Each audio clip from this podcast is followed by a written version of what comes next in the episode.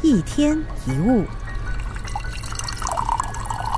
我们都知道改变很难，因为每个改变都会让我们失去某一些东西，除非你可以从中发现你得到什么。比方说，你想要改变饮食习惯，不再吃炸的东西，或者是喝糖分饮料，对你来说可能会觉得，哎呀，就没有享受美食的乐趣了。但如果你去想，你会从中得到什么？想一想。改变了你的饮食习惯，你再也不会有肠胃胀气，还有胃灼热的问题。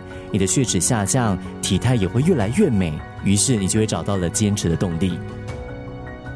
再来，你想要每天早上晨跑半个小时，这意味着你每天得少睡半个小时。但如果这个时候你去想晨跑的好处，晨跑能够让你一整天都充满活力，更有创意。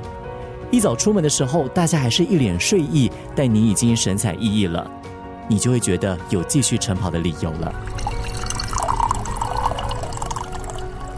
成功的人只问得到什么，不会问失去什么。